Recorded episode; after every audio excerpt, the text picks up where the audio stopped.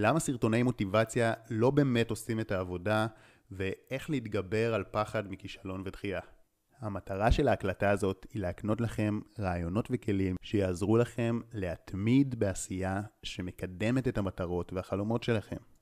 לכן, אני לא מתכוון סתם לספר לכם סיפורים שכבר שמעתם, כמו הציטוט המפורסם של אדיסון לדוגמה, שאמר שהוא לא נכשל עשרת אלפים פעם, הוא רק מצא עשרת אלפים דרכים איך זה לא עובד. או כמו מה שאמר מייקל ג'ורדן, שהוא אמר, פספסתי יותר מ-9,000 זריקות בקריירה שלי, הפסדתי כמעט 300 משחקים. 26 פעמים סמכו עליי לקחת את הזריקה המכרעת, ופספסתי. נכשלתי שוב ושוב ושוב בחיים שלי. וזו הסיבה שהצלחתי. אז אני מניח שכבר שמעתם על אלה וגם על עוד הרבה אחרים שהכישלונות שלהם בסופו של דבר הובילו להצלחה. ובכל זאת, עדיין אני יודע שמקונן בתוככם הפחד מכישלון. אז למה זה שלמרות שמבחינה אינטלקטואלית אנחנו כולנו מבינים שהדרך הכי טובה להצליח היא לנסות הרבה ולהיכשל, אז למה אנחנו עדיין לא מעיזים לשים את עצמנו במקומות בהם יש חשש לכישלון? למה זה שלמרות שאנחנו יודעים שאנשי המכירות הכי טובים שיש הם אלה שנדחו הכי הרבה פעמים, שהספורטאים הטובים ביותר הם אלו שעברו הכי הרבה קשיים וניסו הכי הרבה, שהיזמים הכי עשירים הם אלה שקיבלו הכי הרבה לא, עדיין יש משהו שמונע מאיתנו מליישם את הגישה הזאת. ולמה זה שלמרות שראינו סרטוני מוטיבציה ושמענו נאומים יפהפיים בנושא, שמענו על רעיונות מאוד חכמים בכל הנושא הזה של כישלון, זה עדיין לא חלחל פנימה. אתם יכולים לחשוב אולי מה הסיבה? מה הסיבה שזה לא מחלחל פנימה למרות שכבר שמענו על זה כל כך הרבה? הסיבה היא שימוש לא נכון במילים ובמשמעות שאנחנו נותנים לניסיונות שלנו. כי כל עוד אנחנו חווים את הניסיון הלא מוצלח ככישלון, אנחנו לא נעז לפעול שוב. כי כישלון זה דבר מפחיד. הסוד של אותם אנשים שהוכתרו כמצליחנים זה שהם בכלל לא חוו כישלון. מבחינתם זה היה חלק בלתי נפרד מהדרך להצלחה. אבן דרך שהיא לא פחות מדהימה מהתוצאה עצמה. הם ראו את המטרה מול העיניים וידעו שכל ניסיון מקדם אותם עוד צעד קדימה. שימו לב, אדיסון, הוא לא אמר הייתי צריך להיכשל עשרת אלפים פעם כדי שבסופו של דבר אני אצליח. הוא אמר בכלל לא נכשלתי, רק מצאתי דרכים איך זה לא עובד והתקדמתי עשרת אלפים צעדים קדימה. חוקרי ה-NLP שדגמו מצוינות טענו שמבחינת האנשים שהצליחו, המילה כישלון היא פשוט מחוץ ללקסיקון. אותם אנשים הבינו שבפועל יש רק אירועים שקורים, משוב, וכישלון או הצלחה זה פרשנות שלנו בלבד. הם גם ניסחו זאת יפה מאוד באחת מהנחות היסוד, אין כישלון, יש רק משוב וצמיחה. במודל אפרת, שזה ראשי תיבות של אירוע פרשנות רגש תגובה, אומרים מתרחש אירוע, ואנחנו הם אלה שנותנים לאירוע משמעות שמעוררת בנו רגש. כאשר הרגש בתורו הוא זה שגורם לנו לפעול בצורה מסוימת, להגיב. לכן, אם המשמעות שאנחנו נותנים לאירוע היא כישלון, אז מה הרגש שמתעורר? מתעורר בנו פחד וחוסר רצון לפעול. ולעומת זאת, אם הפרשנות היא למידה, מה אתם חושבים שמתעורר בנו? מתעוררת מוטיבציה ורצון לנסות שוב עם התובנות החדשות. הבעיה היא שהרגילו אותנו להאמין שברגע שאנחנו משיגים תוצאה לא רצויה, המשמעות של זה היא כישלון. הרי בכיתה א', כשענינו תשובה לא נכונה, מה המורה ענתה לנו? האם היא ענתה לנו, מצוין, בדיוק בשביל זה אנחנו כאן, כדי שנלמד ונתקדם, בדיוק בשביל זה יש בית ספר. זה מה שהיא ענתה לנו? לא, להפך, שאר התלמידים צחקו עלינו. ובמהלך החיים למדנו לקשר טעויות עם רגש שלילי ועם כאב.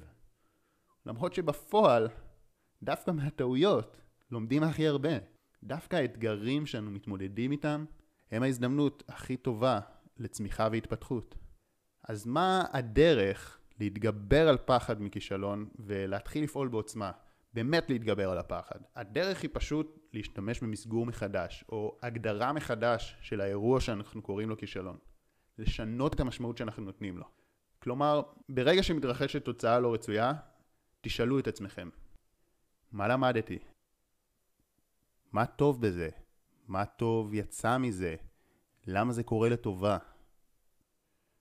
או איך זה מקדם אותי בדרך. ככה, במקום שתיפלו למטה ויהיה לכם פחד לנסות פעם נוספת, מה שיקרה הוא שתהיו אפילו יותר חדורי מוטיבציה מלפני כן, ובנוסף לכך אתם תרוויחו תובנות חשובות לגבי פעולות עתידיות. אגב, גם את כישלונות העבר אפשר למסגר. נסו לראות איך האירועים שהרגישו לכם הכי נוראיים והכי קשים והכישלונות הכי גדולים הם אלו שהכי בנו אתכם. כמו שריר שנבנה בחדר כושר, ברגע שהם מעמיסים עליו משקל, כך גם הדחייה והתסכול מחזקים אותנו. ברגע שתבינו את זה לגבי העבר שלכם, פתאום הרבה פחות תפחדו מהקשיים העתידיים. אז לפני שאתם מתחילים, אני בכלל ממליץ לכם לשאול לגבי העבר שלכם, מה למדתם בעצם מהכישלונות הקודמים, איך זה קידם אתכם, לראות את זה בפרספקטיבה, זה מאוד יעזור לכם כדי לעשות את התרגילים האלה לגבי כישלונות נוכחיים שעכשיו מכאיבים לכם.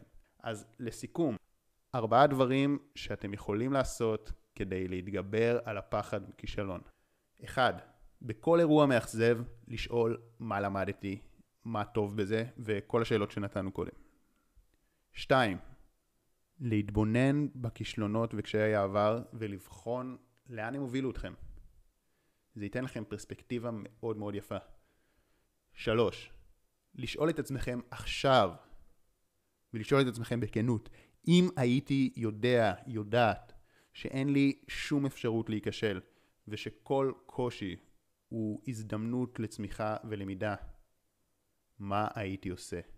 מה הייתי עושה? באמת, מה הייתם עושים? אם הייתם באמת יודעים את זה, מה הייתם עושים? תרשמו לעצמכם את זה עכשיו.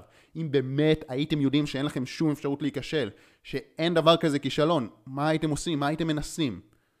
תענו על זה, זה ייתן לכם עוצמות בלתי רגילות באמת ללכת על החלומות שלכם ולא על סתם מטרות שוליות. והדבר הרביעי, אחרי שפיתחתם את הגישה הזאת במלואה, אחרי זה אתם יכולים ללכת לראות סרטוני מוטיבציה בשביל האנרגיה, רק אל תחשבו שצריך לחוות כישלון בדרך, כי אין מבחינתכם מילה כזאת יותר. פשוט אין מילה כזאת, יש רק למידה ויש רק צמיחה ורק התפתחות, ואולי לחלק מכם זה עוד ככה קשה לקבל את הדברים האלה.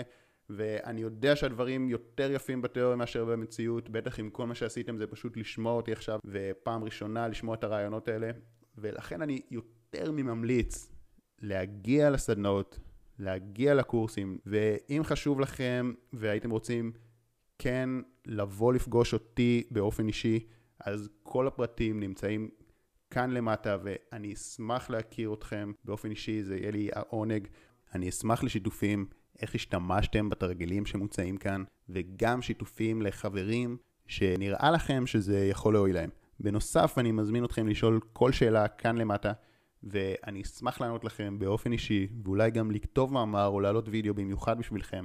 אז מאחל לכם שתזכו להמון למידות מעצימות ומקדמות.